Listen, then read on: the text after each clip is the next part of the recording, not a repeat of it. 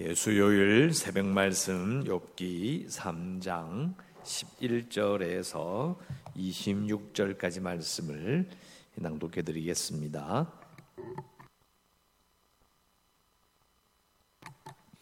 욥기 3장 11절에서 26절까지 제가 11절 말씀 읽습니다.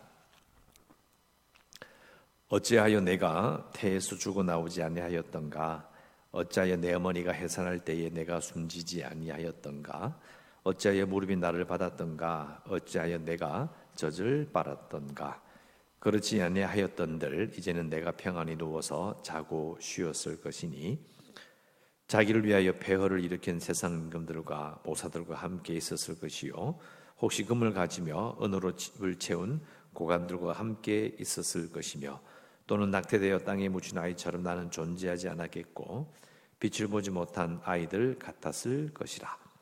거기서는 악한 자가 소유를 거치며, 거기서는 피곤한 자가 쉼을 얻으며, 거기서는 갇힌 자가 다 함께 평안히 있어 감독자의 호통 소리를 듣지 아니하며, 거기서는 작은 자와 큰 자가 함께 있고 종이 상전에게서 놓이느니라.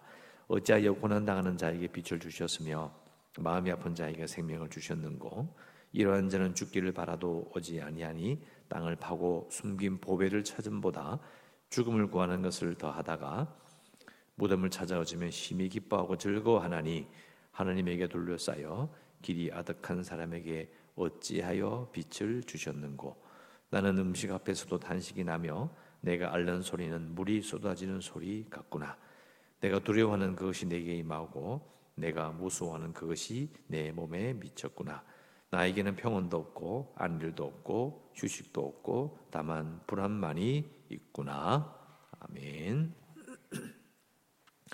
어제 우리가 읽었던 욥의 그 단식, 친구들이 이제 욥을 찾아와서 7주야를, 그러니까 욥의 모습을 보고 친구들이 충격을 받아서 일주일 동안 말을 하지 못하고 그냥 가만히 있었던 그 침묵을 깨는 욥의 말이 오늘 이제 계속됩니다. 그리고 내일 이제 엘리바스가 욥의 이 단식에 대해서 말을 하게 되는 부분으로 이제 진행이 되고요. 오늘 읽은 말씀 보시면 11절 12절에 어찌하여란 말이 두 번이나 나옵니다. 어찌하여, 어찌하여. 뭐 다른 번역에는 그냥 간단하게 말은 왜 이래 됐을까라고 계속해서 말하고 있습니다. 왜 내가 죽지 않았는가? 왜 나를 해산할 때 받아서 살아있게 했는가? 그리고 13절에서 19절까지는 이제 음부라고 하는 음부, 죽어서 가는, 그 당시 사람들이 생각했던 음부, 그러니까 지옥 뭐라고 말할 수 있는 그 부분을 이제 말하는 거죠.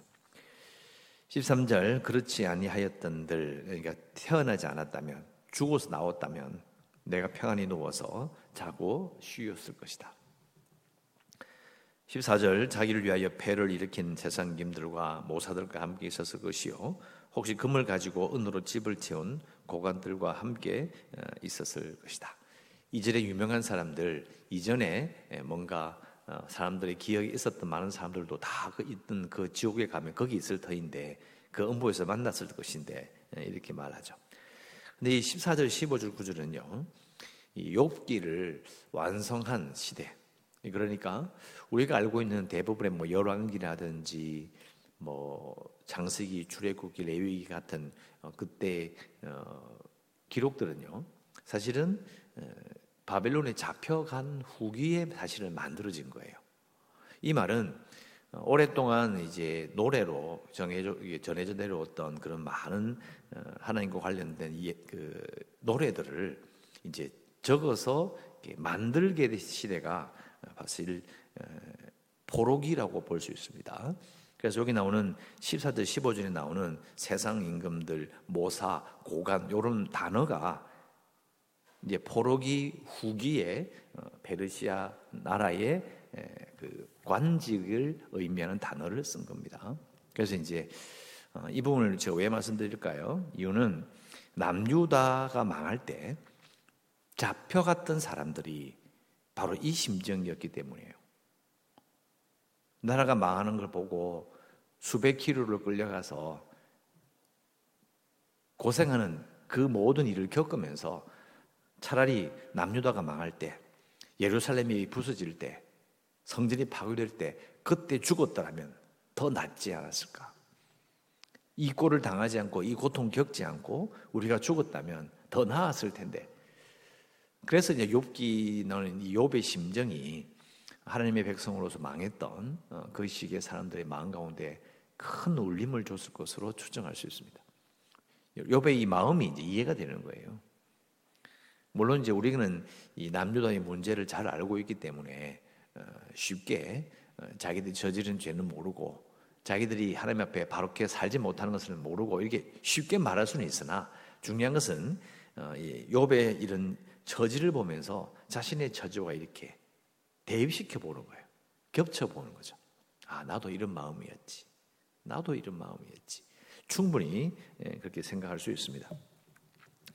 그래서 욥의 이런 문학이, 욥의 이런 고백들이, 욥과 친구들의 대화들이 사람들로 하여금 이제 하나님과 자신의 관계, 과연 나는 하나님 앞에 어떤 사람인가, 왜 우리는 이런 고통을 겪어야 되느냐는 문제에 대해서 많은 생각을 하게 했습니다. 이런 생각을 해야 하나님과 자신의 관계도 돌아보고 또 이런 것 때문에 또 자신을 바르게 세우는 중요한 기회가 될 수 있기 때문입니다. 이후에 보면 이제 16절부터 이제 23절까지 계속해서 이제 욥의 그 한탄이 계속되는데요. 17절에 보면 거기서는 악한 자가 소유를 그치고 거기는 피곤한 자가 쉼을 얻는다.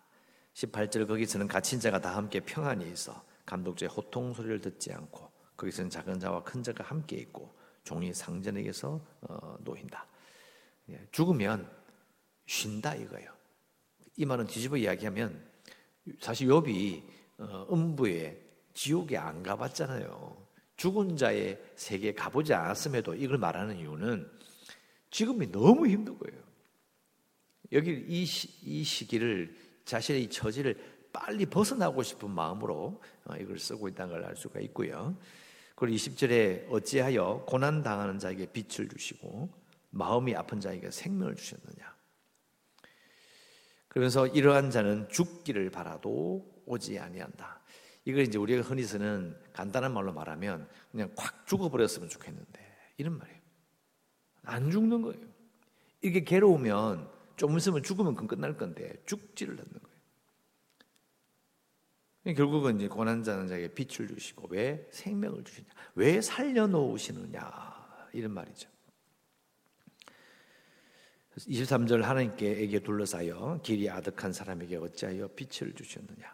그러니까 20절에 고난당하는 자, 마음이 아픈 자, 그리고 죽기를 바라는 자, 23절에 하나님에게 둘러싸여 길이 아득한 자, 이게 전부 자기 자신을 말하는 거죠.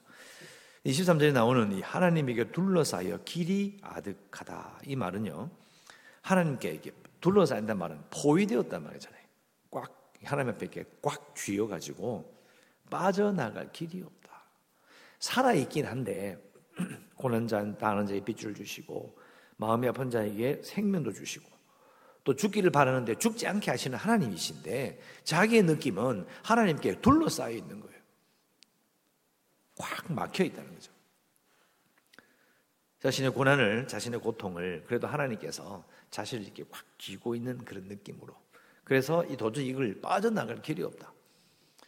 그러니까 결국은 이렇게 하나님에 대한 신앙을 이렇게 열어보면, 그죠? 만일 산상자라고 가정을 하고 이렇게 열어보면 하나님에 대한 신뢰도 있지만, 그런 이제 욥은 하나님에 대한 답답함도 있는 거예요.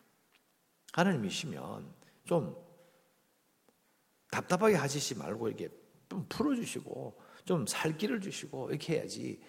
이게 뭐 답답 막혀 있는 거예요. 그래서 욥의 심정을 이렇게 하나님께 친구들에게 이야기를 하고, 24절 나는 음식 앞에서도 탄식이 나고 내가 앓는 소리는 물이 쏟아지는 소리 같다. 물이 쏟아지는 소리, 뭐 이렇게 뭐 잔에 있는 걸 쏟는 이런 의미가 아니고 물이 흘러가는 소리, 콸콸콸콸콸. 그 소리가 그치지 않는 거예요. 끊임없이 자기 마음, 입에서 소리가 나는 거예요. 아이고, 아이고.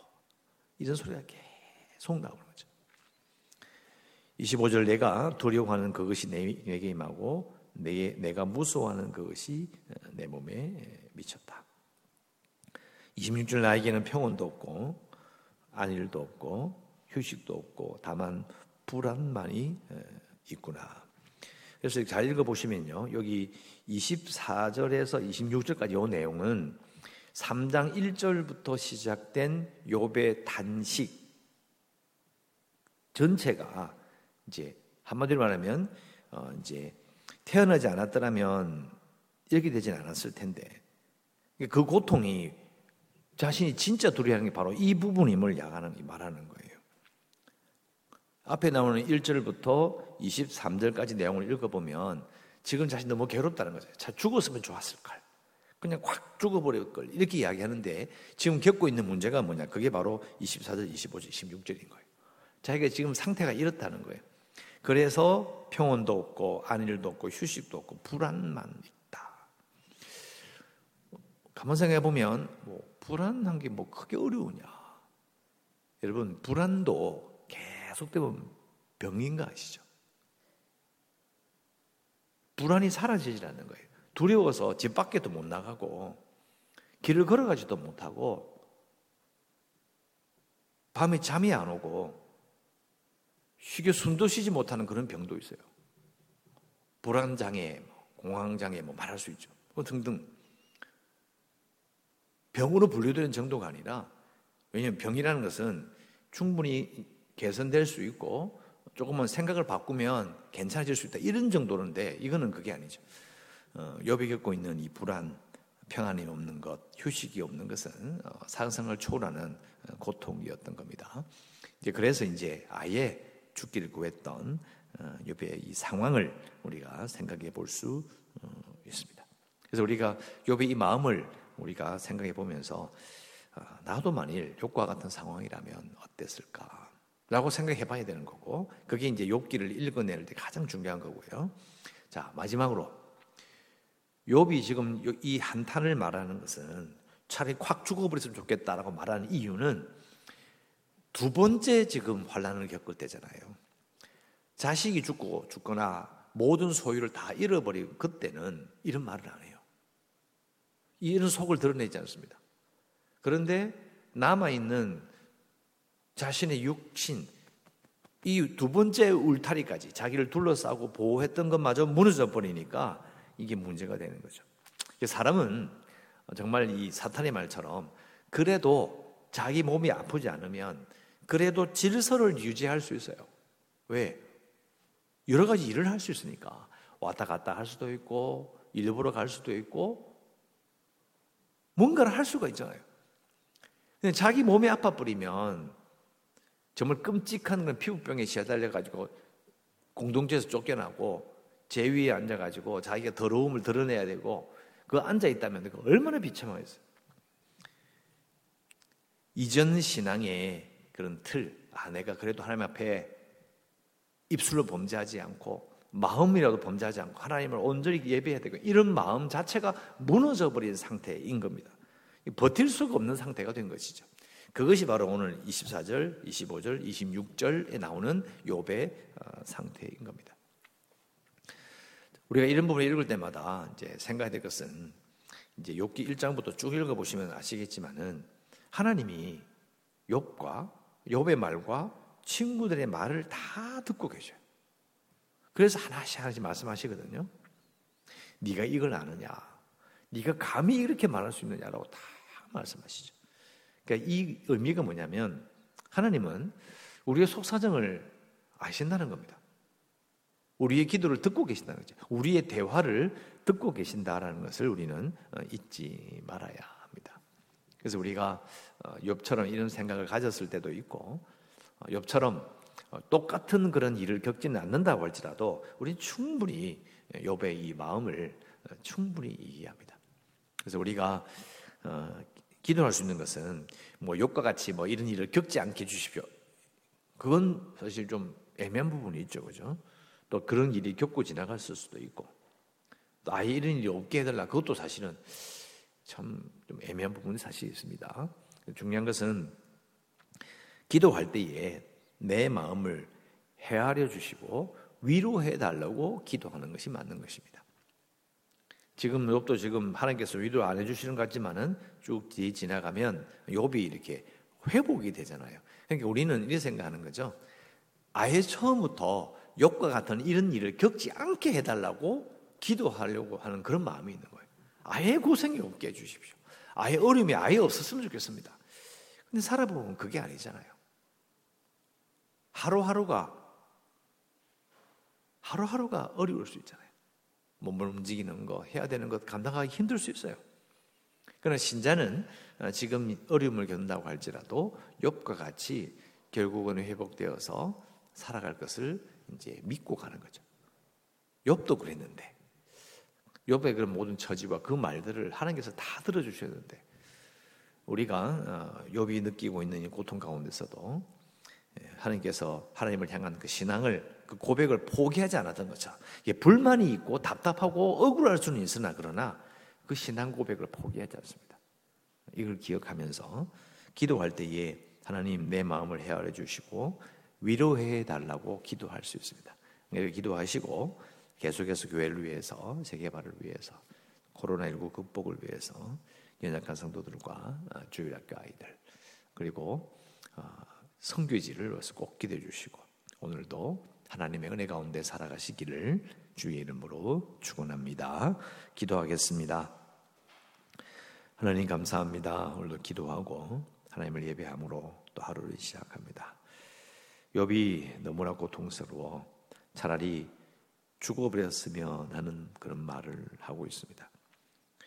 우리도 지나간 일이지만 그러나 어려울 때에 참으로 이런 생각을 했을 수도 있습니다. 또 비슷한 생각을 했을 수도 있습니다. 지금 그 우리의 은혜를 베푸시고 우리의 기도를 들어주시고 우리를 인도하셨던 하나님을 기억하며 기도할 때에 우리의 마음을 헤아려 주시고 위로하여 주시기를 간절히 소원합니다. 여전히 세상은 금방 나아지지 않고 이런 전염병의 문제도 금방 해결되지 않습니다. 하루하루를 지낼 때 하나님 안전하게 가게 하시고, 참으로 우둔하고 앞길을 모르는 인간이지만 그래도 지혜를 주셔서 함께 잘 극복해 나갈 수 있도록 은혜를 베푸시기를 간절히 소원합니다. 오늘도 해야 될 일을 잘 감당케 해주시고 하나님 우리와 함께 해주시옵소서. 예수님의 이름으로 기도드리옵나이다. 아멘.